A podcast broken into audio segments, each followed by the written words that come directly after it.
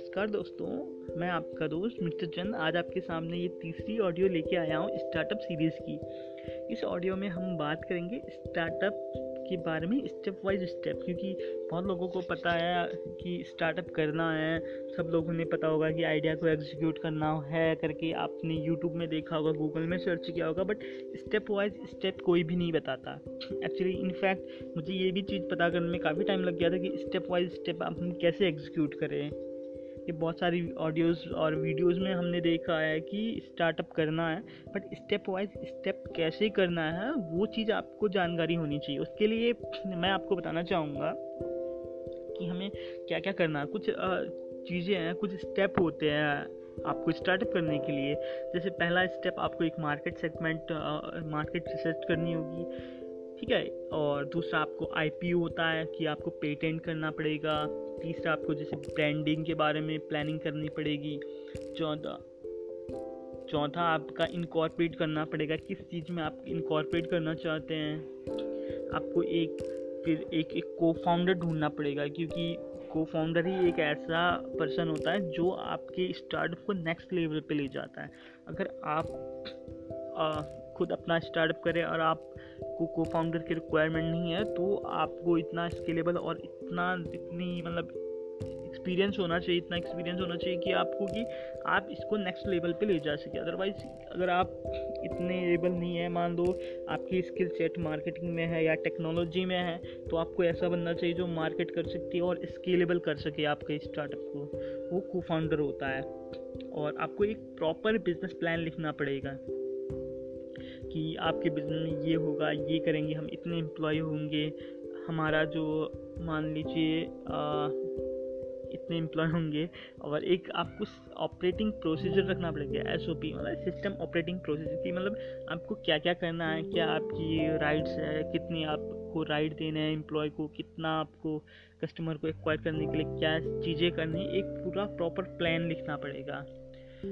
और फिर उसके बाद आपको एक वर्क प्लेस ढूंढना पड़ेगा। मान लो कि आप कोई ऑफ़िस या कोई जहाँ आप बैठ के या आपकी टीम बैठ के वहाँ काम कर सके।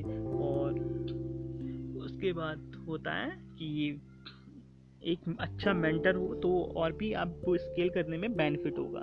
क्योंकि बिना मेंटर के चीज़ें बहुत ही मुश्किल हो जाती हैं। तो एक आपको एक मेंटर अपने लिए सर्च करना और जितना अच्छा मेंटर होगा स्किल होने के चांसेस और बढ़ जाएँगे आपके। तो अभी मैं ये पॉडकास्ट यहीं ख़त्म कर रहा हूँ और नेक्स्ट पॉडकास्ट में हम मार्केट रिसर्च के बारे में और आईपी के बारे में बात करेंगे। ठीक है? Okay thank you so much और इस पॉडकास्ट को इतने ध्यान से सुनने के लिए। और नेक्स्ट में बने रहे। हम स्टेप वाइज स्टेप जाएँगे डीपली अंदर तक okay thank you bye take care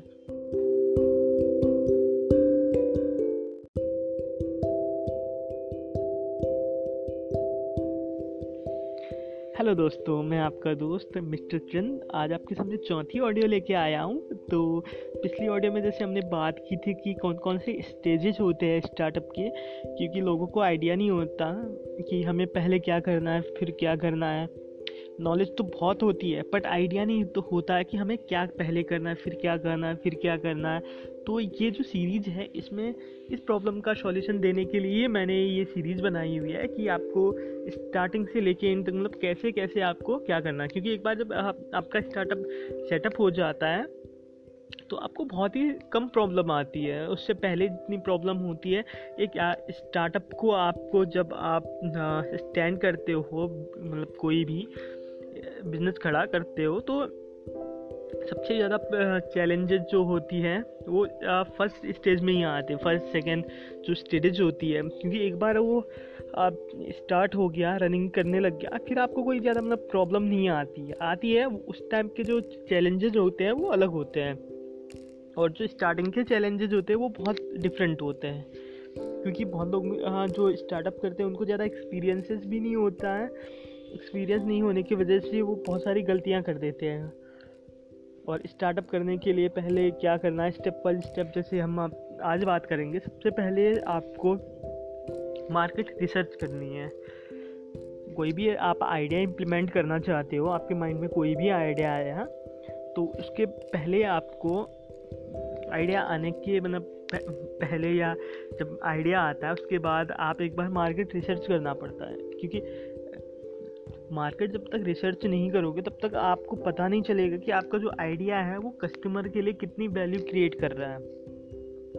जब आपको ये पता चल जाएगा कि मेरा आइडिया इतना पावरफुल है तो आप उसके बाद सेकेंड स्टेज में जा सकते हो। तो मार्केट रिसर्च करते टाइम आपको काफ़ी खुद मार्केट में विज़िट करना पड़ेगा। आप टीम भी हायर कर सकते हो, जो आपके बहुत ट्रस्ट वर्थी हो, या आपके साथ जो पार्टनरशिप में हो, दोनों जाके या जितने भी आप लोग हो, खुद को जाके मार्केट में एक बार विज़िट करना पड़ेगा कि मार्केट में किस सेगमेंट को हम टारगेट कर रहे हैं और उनकी जो बर्निंग प्रॉब्लम क्या क्या है। क्योंकि जब तक आप उनकी प्रॉब्लम नहीं समझोगे, जब तक आप मार्केट में जाके उनकी प्रॉब्लम को फेस नहीं करोगे तो आपको उसके सॉल्व के लिए जो सॉल्यूशन है, वो आप प्रॉपर नहीं निकाल पाओगे। क्योंकि जब आप खुद को कस्टमर की जगह रख के देखोगे तो आपको रियलाइज़ होगा कि आपका आइडिया कस्टमर के लिए कितना वैल्यूएबल है, कितनी जल्दी और कितनी इफ़ेक्टिवली वो काम कर रहा है। थ्योरेटिकली सब कुछ अच्छा लगता है। जब आप प्रैक्टिकली जाते हो तो वहाँ बहुत सारी प्रॉब्लम फेसेस करनी पड़ती है आपको। तो इसीलिए पहले आपको मार्केट जाना होगा मार्केट में विज़िट करना होगा, आपको उसके बारे में सीखना होगा। जैसे कि मैं रितेश अग्रवाल है, जब ओयो की वो स्टार्टअप करने वाले थे, उससे पहले तीन महीने वो पूरे होटल में विज़िट किया था उन्होंने कि क्या क्या प्रॉब्लम आ रही है, वहाँ के क्लाइंटों के साथ, वहाँ के जो कस्टमर है, उनके साथ जाके उन्होंने विज़िट किया पर्सनली मीट किया, खुद रह के देखा क्या क्या प्रॉब्लम फेस कर रहा हूँ कि ऑनलाइन में कितनी दिक्कत आ रही है ऑफलाइन में कितनी दिक्कत है क्या क्या प्रॉब्लम्स हैं, वो सारी चीज़ें उन्होंने खुद फेस की। उसके बाद स्टार्टअप किया और ओयो की सक्सेस आप सभी को पता ही है। तो मार्केट सेगमेंट के कुछ बेनिफिट्स है, मैं बता देता हूँ। पहले तो आपको आपकी आइडिया की स्ट्रेंथ पता चल जाएगी। फ़र्स्ट दूसरा, आप कस्टमर बिहेवियर के बारे में आपको बहुत जानकारी मिल जाएगी। मतलब कस्टमर परसोना के बारे में आपको पता चल जाएगा। कस्टमर परसोना मतलब कस्टमर की पूरी डिटेल वो आप क्लियर कट बना सकते हो। और कस्टमर का आपका इनकम लेवल आप पता चल जाएगा। ये सारा कस्टमर परसोना में ही आता है। तो जो जब ये चीज़ें आप कर लोगे मार्केट में जाके तो आप उसके बाद अपने नेक्स्ट स्टेज में आप इंटर करोगे। वो नेक्स्ट स्टेज क्या होगा? वो होगा लीगल इंटेलेक्चुअल प्रॉपर्टी अब लीगल इंटेलेक्चुअल प्रॉपर्टी होता है कि अपने एक, अपना जो आइडिया है, उसको आप लीगली अपने पास रखोगे। मतलब कैसे रखोगे वो? आइडिया को तो रख नहीं सकते। अब ये होगा गवर्नमेंट के थ्रू गवर्नमेंट का आपको ऑथराइजेशन देना पड़ेगा उसके लिए। एग्जैक्टली exactly ये मतलब तीन टाइप से होता है मेनली जैसे कॉपीराइट आपने सुना होगा ट्रेडमार्क सुना होगा और पेटेंट सुना होगा। तो मैं पहले ही बात करूँगा कॉपीराइट के बारे में। कॉपीराइट आप अपने, जब मान लो आप, जैसे आप मूवी देखते हो या म्यूज़िक ये चीज़ देखी होंगी सुनी होंगे, आप यूट्यूब में देखते होंगे, ये कॉपीराइट करके आता है। इसकी कॉपीराइट नहीं है आपके पास। तो कॉपीराइट एक लीगल टर्म होता है, जो कि पर्सन के जो ऑनरशिप के राइट्स होते हैं, और उनकी क्रिएटिविटी के लिए मतलब बनाया जाता है। मतलब आपने कोई चीज़ क्रिएट की तो उसको आपने पेट मतलब कॉपीराइट करा दिया कि ये आपकी पर्सनल क्रिएटिविटी है। तो अगर आप कोई भी उस चीज़ को यूज़ करता है तो आपसे परमिशन लेना पड़ेगा। क्योंकि वो आइडिया और वो क्रिएटिविटी वो सिर्फ़ आपकी है। आपके माइंड ने उस चीज़ को क्रिएट किया है। जैसे आप देख सकेंगे म्यूज़िक मूवीज़ इन चीज़ों में होता है। क्योंकि ये एक म्यूज़िक जो है म्यूजिशियन की क्रिएटिविटी होती है। तो आप किसी इस फ़ील्ड में कोई स्टार्टअप करना चाहते हो तो आप कॉपीराइट करा सकते हो। अब ट्रेडमार्क होता है, आप अपने लोगों को मतलब मान लो जैसे कि ट्रेडमार्क में एग्जांपल है, जैसे मैकडोनल्ड का एम है तो वो एम है येलो में जो एम है, वो इसका है। मैकडोनल्ड ने उसको ट्रेडमार्क करा रखा मतलब उनका ट्रेडमार्क है। उन्होंने मतलब लीगली उसको अपने पास रखा हुआ है। तो ये ट्रेडमार्क होता है। आप इसके लिए जैसे अपने ब्रांड का जो साइनेज है मतलब साइन है या जो भी चीज़ है ये आप इसको अपने नाम पे करा सकते हैं। और तीसरा होता है पेटेंट मतलब कोई आइडिया होता है, जो इनोवेटिव आइडिया होता है, वो आप अपने नाम पे पेटेंट करा सकते हैं। तो ये चीज़ तब करानी है जब आप मार्केट रिसर्च कर लोगे। ये आप लीगली कराओगे सारा। क्योंकि जब आप लीगली करा लोगे तो आपका इस पर अधिकार हो जाएगा, अपने आइडियाज़ पे। कोई भी इसको कॉपी नहीं कर सकता फ़र्स्ट ऑफ़ ऑल कोई भी इसको मतलब चोरी नहीं कर सकता। ये चीज़ होती है। तो ये हमारे दो आइडियाज़ हो गए हैं।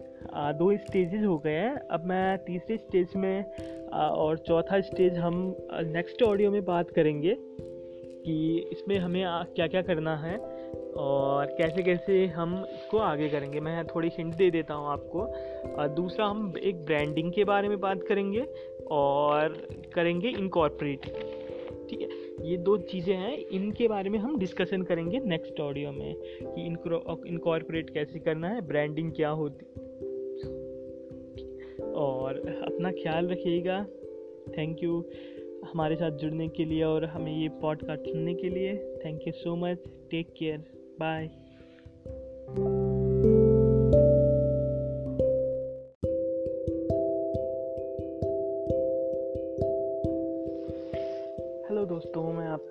mister TD आज आपके सामने एक और पॉडकास्ट लेके आया हूँ, जिसमें हम बात करेंगे कि ब्रांडिंग और आपके इनकॉर्पोरेशन के बारे में। जैसे कि हमने पहले स्टेज में बताया था कि हमें स्टार्टअप के लिए पहले मार्केट रिसर्च करनी पड़ती है, उसके बाद लीगली इंटेलेक्चुअल प्रॉपर्टी मतलब आपको पैटेंट कराना होता है उस आइडियाज़ को। मान लो कोई आइडिया आपने पेटेंट करा लिया, उसके बाद आपको ब्रांडिंग का काम होगा। ब्रांडिंग के लिए आपको अलग अलग तरीके के मतलब अपने अकॉर्डिंग नाम रख सकते हैं। उसमें बहुत ही अलग अलग प्रोसेस होते हैं, जैसे कि आप किस तरीके से रखना चाहते हैं, क्योंकि कोई एक पर्टिकुलर रूल नहीं होता। अब बहुत लोग कहेंगे कि ब्रांड क्या होता है ब्रांडिंग ब्रांड एक्चुअली एक नाम होता है, जो आप अपने प्रोडक्ट या अपनी सर्विसेज़ का या अपनी कॉरपोरेशन अपने स्टार्टअप का रखना चाहते हैं। तो वो नाम रखने के लिए आप अपने तरीके से जो आपको अच्छा लगे वो रख सकते हैं। बट नाम ऐसा हो कि मार्केट में वायरल होने में ज़्यादा वो ना पड़े। जैसे कि मान लो कि कुछ नाम ऐसे होते हैं कि आपके जो स्टार्टअप है, उस, उसका मतलब आइडिया दे देते हैं। मान लो शिप रॉकेट जो एक डिलीवरी की है रॉकेट की तरह शिप हो जाता है। एक जस्ट एग्ज़ाम्पल ये। और कार देखो डॉट कॉम हो गया। इसे आपको मतलब नाम से ही पता चल जाएगा कि आपके बिज़नेस के बारे में। कुछ स्टार्टअप के नाम ऐसे होते हैं कि हम्म, उनके प्रॉपर्टी बताते हैं कि मान लो वाओ मोमोज। मतलब मोमोज टेस्टी है। ठीक है और आपके बहुत सारे लाइक कार देखो। जोमेटो नहीं नहीं जोमेटो तो अलग हो गया मतलब उड़ान हो गया कि ये इस ऐप से आप अपने बिज़नेस को एक नई ऊंचाइयों तक ले जा सकते हो। तो ये चीज़ें होती है अलग अलग मान लो कुछ ऐसे होते हैं कि दो नाम जोड़ के बनाए, जोड़ के बना मतलब बनाए जाते हैं। जैसे मान लो पे पेटीएम है pay plus A T M equal to pay T M जैसे ग्रोसरी है मतलब सॉरी ग्रोफर है। Grocery plus shopper Grofer pharmacy है। फार्मेसी प्लस इजी फार्मेसी तो ये चीज़ें हम्म, और कुछ नाम ऐसे होते हैं कि जिसमें कुछ कोई सेंस ही नहीं बनता। मतलब यूनिक होते हैं। मान लो जैसे ओयो हो गया जोमेटो हो गया ओला हो गया स्विगी हो गया ये नाइका मतलब इनके नाम इजी के लिए बनाए जाते हैं। तो इस तरीके से आप अपनी जो मतलब इसमें कोई रूल नहीं है कोई कोई प्रॉपर कुछ वो नहीं है मतलब आपको ऐसे ही करना है कि हाँ आपको मतलब ऐसा नाम रख सकते हैं जो कि वायरल हो जाए। और उसके अलावा अब हम बात करेंगे इनकॉर्पोरेशन के बारे में। इनकॉर्पोरेशन तो ऐसा ही बहुत ही मैंडेटरी है क्योंकि जब आप आ, किसी चीज़ को पेटेंट करा लेते हो तो उसके बाद अपने बिज़नेस को स्टार्ट करने के लिए एक लीगली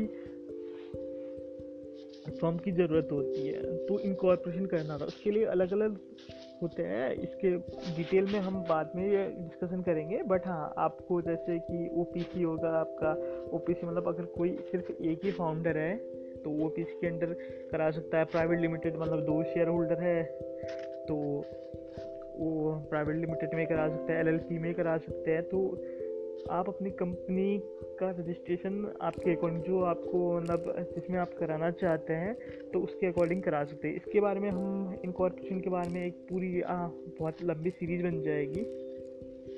बट इसमें मैं बता दूँ कुछ बेनिफिट होते हैं। जैसे ओपीसी में आपको पूरी लाइबिलिटी जब आपके ऊपर होती है कि कुछ भी प्रॉब्लम है रिस्पॉन्सिबिलिटी एक ही बंदे के ऊपर होती है वन पर्सन कंपनी होगी और प्राइवेट लिमिटेड में आपके दो से आई थिंक आप दो से पंद्रह लोग तक आप बना सकते हैं प्राइवेट लिमिटेड में। तो वो प्राइवेट लिमिटेड उसमें कुछ लाइबिलिटीज लिमिटेड होती है और एक होता है पब्लिक कंपनी जो मतलब उसमें आपको लाइबिलिटीज अनलिमिटेड होती है। तो उसमें पब्लिक में आपके शेयर होल्डर होंगे, उसमें कितने भी ऑनर हो सकते हैं। जितने शेयर होल्डर होंगे, उतने ऑनर होंगे। आप अपनी कंपनी को एक प्राइवेटली लेके जा रहे हो। तो सॉरी अपनी कंपनी को एक पब्लिकली लेके जा रहे हो। तो ये कुछ इनकॉर्पोरेशन कराना पड़ेगा ही पड़ेगा आपको, ताकि आप अपने बिज़नेस का एक प्रॉपर नाम दे सको, अपनी कंपनी का एक नाम दे सको। तो इसके लिए इनकॉर्पोरेशन करना पड़ेगा आपको। इसके लिए बेहतर होगा अगर आप को नॉलेज कम है तो एक आप चार्टेड अकाउंटेंट रख सकते हैं, या किसी मतलब ऐसे बंदे को कर सकते हैं, जो आपका इनक्यूबेट मतलब रजिस्ट्रेशन करा सके। या आप किसी को मतलब किसी कंसल्टेंसी से हेल्प ले सकते हो उस चीज़ के लिए, कि इनकॉर्पोरेशन के लिए। अगर आप खुद मतलब इसके बारे में आपको जानकारी है तो आप खुद गवर्नमेंट जैसे एमसीए जो वेबसाइट है गवर्नमेंट की मिनिस्ट्री ऑफ़ कॉरपोरेशन अफेयर्स वहाँ रजिस्ट्रेशन कराना होगा और जो स्टार्टअप है स्टार्टअप इंडिया में भी आप रजिस्ट्रेशन करा के करा सकते हैं। और मान लो कि आपका स्टार्टअप बहुत यूनिक है, बहुत अच्छा लगेगा तो गवर्नमेंट भी उसको फंडिंग देती है। बेनिफिट मतलब बहुत ही अच्छा ऑप्शन क्या है गवर्नमेंट का एक तो सबसे अच्छा डिसीज़न तो एक तो ये, कुछ डिसीज़न तो बहुत ही अच्छे हैं। मैं वो नहीं कह रहा स्टार्टअप इंडिया है तो स्टार्टअप के लिए बहुत ही अच्छा मतलब बहुत अच्छी अपॉर्चुनिटी है। आप वहाँ भी स्टार्टअप इंडिया में भी आपको रजिस्ट्रेशन करा सकते हैं और एमसीए में आपको रजिस्ट्रेशन कराना होगा। तो वहाँ आप इनकॉर्पोरेट करा सकते हैं अपनी इसको। और ये पॉडकास्ट ज़्यादा लंबी ना हो जाए तो इसके लिए मैं क्योंकि छोटे छोटे रख रहा हूँ ताकि आपको भी सुनने में आसानी हो। तो अब नेक्स्ट स्टेज में हम बात करेंगे को फाउंडर के बारे में। और उसके और आगे की जो प्रोसेस है उसके बारे में। अभी तक हमने, मैं एक बार रिवीजन कर दूँ, हमने क्या क्या सीखा। पहले आपको जैसे मार्केट रिसर्च करना है, उसके बाद अपने आइडियाज़ को पेटेंट करा सकते हैं, उसके बाद आपको ब्रांडिंग नेम रखना है, उसके बाद आपको इनकॉर्पोरेट करना है इस चीज़ को। अब हम बात करेंगे इसके आगे आपको क्या करना होगा और कैसे करना होगा। ये चीज़ें हम आने वाली जो पॉडकास्ट है, उसमें बात करेंगे। ठीक है। और अपना ख्याल रखिएगा। बाय टेक केयर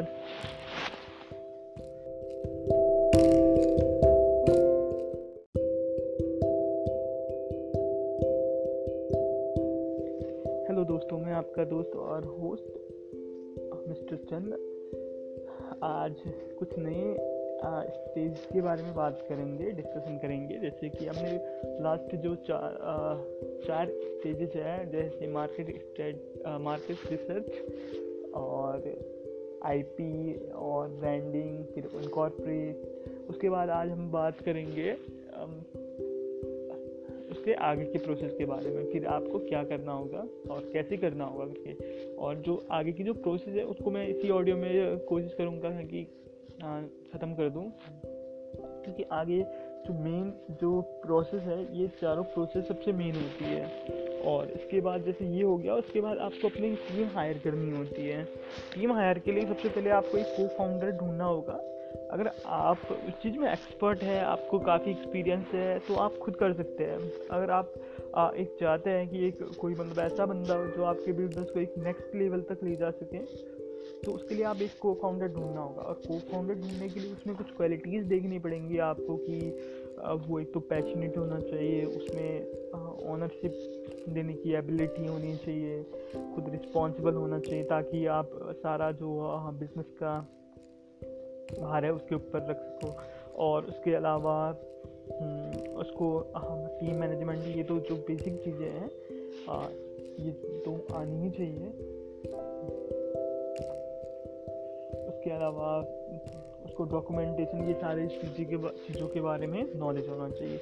और कोशिश करना कि जैसे मान लो कि उसको जितना वो ब्रॉड माइंडेड हो, या मतलब ब्रॉड माइंडेड मीन्स जितना एक्सपर्ट हो, जितना, जितनी ज़्यादा स्किल हो, वो आपके बिज़नेस के लिए और बेनिफिट हो बेनिफिट रहेगा। और जितना हो सके एक्सपीरियंस हो तो वो और अच्छा है। क्योंकि एक्सपीरियंस बंदे को बिज़नेस स्टार्टअप के लिए काफ़ी सारी नॉलेज हो जाती है। क्योंकि काफ़ी टाइम से एक्सपीरियंस किया होता है, हर बिज़नेस में देखा होता है तो उसको काफ़ी नॉलेज हो जाती है क्योंकि उसको कैसे करना है। मतलब कैसे मेन पावर हैंडल करनी है, कैसे मार्केटिंग करनी है, कैसे टेक्नोलॉजी को यूज़ करना है बैलेंस शीट ये कैसे देखना, ये सारी चीज़ें उसको एक्सपीरियंस होता है। तो जितना एक्सपीरियंस हो, उतना आपके लिए बेनिफिट है। और उसके बाद आपको जैसे इसके, आप देख के को फाउंडर जैसे आप सर्च कर लोगे, उसके बाद आपको उसमें मतलब एक बिज़नेस प्लान लिखना पड़ेगा को फाउंडर के साथ। ताकि बिज़नेस प्लान में ये होगा कि आपका कंपनी के मिशन विजन टारगेट माइलस्टोन क्या क्या आप करना चाहते हैं? ठीक है? तो वो चीज़ें आपको एक बिज़नेस प्लान में लिखनी पड़ेंगी। क्योंकि जब इन फ्यूचर आप कभी फंड रेजिंग करने जाओगे तो वो चीज़ें बहुत मैंडेटरी होती है। क्योंकि एक, जब तक आपके पास एक प्रॉपर अच्छा को फाउंडर ना हो तब तक आपको ये बहुत मुश्किल पड़ेगा। मुश्किल रहेगा मतलब क्योंकि अगर आप एक्सपीरियंस नहीं है, आप न्यू स्टार्टअप हैं तो बिना को फाउंडर के तो आप ये चीज़ नहीं कर सकते। क्योंकि उसको इस चीज़ की नॉलेज रहेगी।